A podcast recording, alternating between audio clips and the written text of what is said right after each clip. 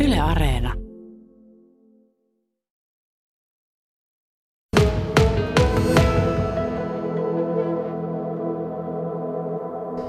Lappeenrannan kaupunginteatterin näyttelijä Jussi Lankoski, miten sinun elämä muuttuu, kun korona iski Suomeen? No pääsääntöisesti muuttui sillä lailla, että mä asun Helsingissä ja käyn töissä Lappeenrannassa, niin nyt mä oon ollut Helsingissä puolitoista kuukautta ihan ö, oman kämpän armoilla ja sitten, sitten tota, pikkasen käynyt ulkona tietysti päivittäin, mutta täysin, täysin muuttui kyllä päiväjärjestys. Teit myös niin kuin etätöinä. Millaista on näyttelijän tehdä etätyönä omaa ammattia? No nyt on, nyt on ihan, ihan kyllä uudenlaiset, että toi näyttelijän työ teatterissa on, sehän on fyysistä kontaktia jatkuvasti ja läsnäoloa ja niin toisista vaikuttimista, vaikuttamis, vaikuttumista. Ja, ja tota, nythän se on ollut täysin niin kuin sellaista niin kuin sitä yksinäistä työtä, mitä näyttelijä muutenkin tekee. Mutta se on ollut niin kuin tekstin lukemista, tekstin opettelua ja sitten on tehty nyt poikkeustilanteessa näitä videoita myös sitten tonne someen ja muuhun eettereihin. Että musta on tullut tällainen niin kuin, pulaa ja videotaiteilija ihan tällainen niin kuin vahingossa. Luulen, että aika moni näyttelijä teki aikamoisen digiloikan tässä tämän koronan myötä. Niin kerro, minkälainen loikka on sinulle ollut, Jussi?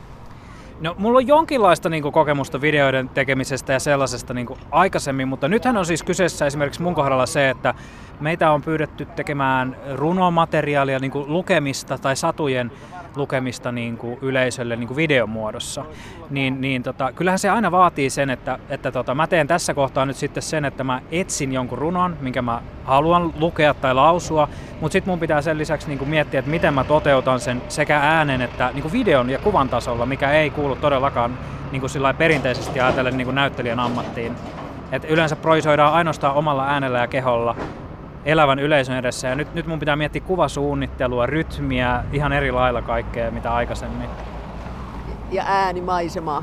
Äänimaisemaa myös. Mulla on nyt ollut kyllä tosi, tota, tosi semmoset niin minimalistiset olosuhteet tuolla mun kämpillä. Et välillä mun äänimaisema on ollut se, että mä avaan ikkunan ja yritän sieltä varastaa sitä katu, katuääntä, mitä Helsingissä on vielä jäljellä, niin kuin siihen, mitä mä teen siihen videolle myös.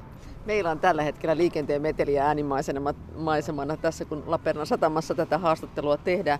Unto Koskelan runot. Miksi Unto Koskela? No mä oon tutkinut näitä niin kuin 1900-luvun alun runoilijoita jonkin verran ja Unto Koskela mun mielestä on vähän sellainen niin kuin, semmoinen niin kuin unohdettu ja tuntematon, jolla on vain yksi runoteos Purjeet sumussa, raumalainen raumalainen tota, runoilija ja mä samaistun siihen huumoriin ja mä oon yllättynyt siitä, että siellä on esimerkiksi englanninkielisiä lauseita siellä välissä, niin kuin sen, sen niin kuin runojen välissä ja se, se on mun mielestä semmoista niin kuin modernia runoutta, mitä mä ajattelin, että ei tällaista ole voinut vielä joskus 20-30-luvulla olla, mutta se on, mä tykkään siitä Unton niin kuin, Unto, ihan niin kuin mä tuntisin sen, mutta siis Unto Koskelan tota, huumorista. Huumori on niin kuin yllättävä. Mä tykkään siitä. Oletko yksin työstänyt sit näitä somevideoita vai onko sulla ollut apuna sit joku, kenen kanssa peilata tätä? Toistaiseksi on ihan yksin, eli mä, mä oon kaikki nyt äh, selfie kepin avulla kuvan yhdellä oto, niin kuin tavallaan, että mä en, mulla ei ole myöskään tällä hetkellä sellaisia laitteistoja, että mä pystyisin leikkaamaan tai editoimaan niitä mitenkään. Eli mä oon ajatellut, että se on niin yksi pitkä kuva tai yksi lyhyt video. Ja, ja tota, nyt me aletaan työstää näillä näkymin sit lisää niitä videoita vielä toukokuussa niin kuin työryhmillä. Ja tota, me tehdään sitten Shakespearea ja muutaman muuta, muun näyttelijän kanssa, mutta toistaiseksi ollut ihan yksin tehnyt kaiken. Mikä sinun mielestä siinä on se suurin haaste? Öö, no se yhden oton, yhdellä otolla niin purkkiin saaminen on kyllä tota, se on aika järkyttävä haaste, että siinä, ja sitten, sitten kun sä alat katsoa sitä, että menikö se oikein, niin se on kauhean vaikeaa arvioida sitä omaa niin kuin, naamaa ja ääntä. Sehän on kauheata kuunnella sitä omaa ääntä toistamiseen, niin, niin tota, se on siinä vaikeinta. Niin ja eihän näyttämölläkään tehtyä saa tekemättömäksi silloin, kun on live-yleisö. Nimenomaan, sitähän se on. Mitä luulet, että kun tämä korona tästä saadaan selätettyä, niin kuin, tuleeko tuo somealusta niin kuin jäämään? Uskotko, että siitä on hyötyä teatterimaailmalle? Se on kyllä iso kysymys. Ihan varmasti se tulee jäämään ja se on nyt jo jäänyt. Tuossahan on ollut just noita muutama ensi -ilta. Turussa muun muassa oli, oli ensi ilta some, somen kautta tai niin kuin live-lähetyksenä.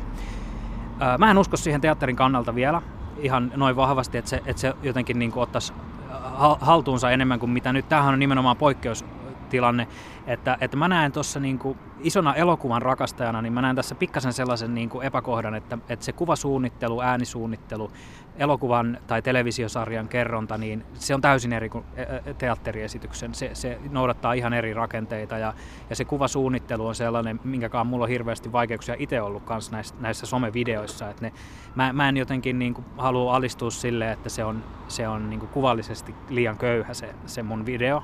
Et mä näen siinä niinku paineita ja, ja sen takia mun mielestä teatteri ja elokuva on eri. Et elokuvassa tehdään niinku tallennettua, tallennettua hetkiä, tallennettua kuvaa ja, ja live, teatteri on live-esitys. Et siinä voi käytännössä tapahtua mitä vaan ja se nojaa niinku myös sen yleisön kontaktiin toisin kuin se elokuva. Äh, kuitenkin esit- nuo sinun videot tuolla Lappeenrannan kaupungin teatterin Facebook-sivustolla niin on hyvin erilaisia. Jopa räppäät yhdessä, yhdessä videossa tämän Unto Koskelan runon. Eli selkeästi näkee sen, että haluat joka runoon tehdä erilaisen kuvan.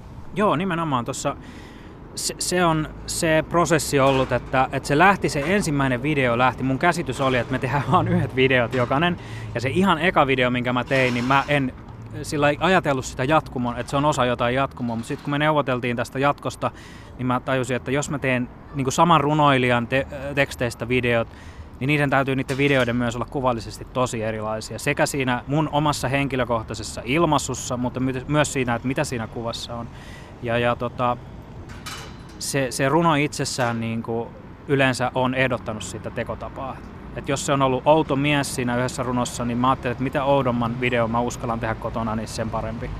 Niin, sinullahan on siis kokemusta runoista, että tämä ei tule mitenkään puskista. Olet vuoden nuori lausuja 2016. Harvinaista, että nuorella miehellä runot. Kuitenkin pidetään vähän kukkahattutätien äh, niin kuin alana tätä runoutta. Niin miten sinä olet lähtenyt runouteen mukaan? Siis ensinnäkin mun tekisi mieli halata sua, koska sä oot ensimmäinen ihminen, joka sanoo sen vuoden nuori lausuja oikein. Mä oon kuullut siitä niin monta versiota, vuoden runoilija ja vuoden, vuoden lausuja ja vuoden runonlausuja. Siis toi, se, toi oli jo niin, kuin niin hyvä, lämmin, lämmin juttu mulle.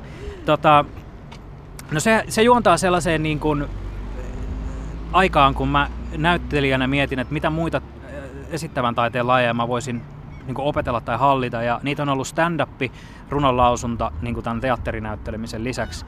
Ja meillä on ollut Lahden kansanopistossa, missä mä oon opiskellut nuorempana, niin ollut ihan runon lausuntakurssi. Ja se oli ihan siis silleen, se oli kaikkea muuta, mitä itsekin ajattelin, että, että, että runot kuuluu kukkahattu tädeille tai että se on kohottunutta ja sellaista ylevää ja rauhallista ja että siinä on vaan se deklamointi niin kuin pääosassa. Sehän oli ihan kaikkea muuta se kurssi ja mä, mä siihen kilpailuun osallistuin kahdesti ja toisella kerralla onnistuin pokkaamaan sen tittelin ja se avasi sitten kaikenlaisia muita uria.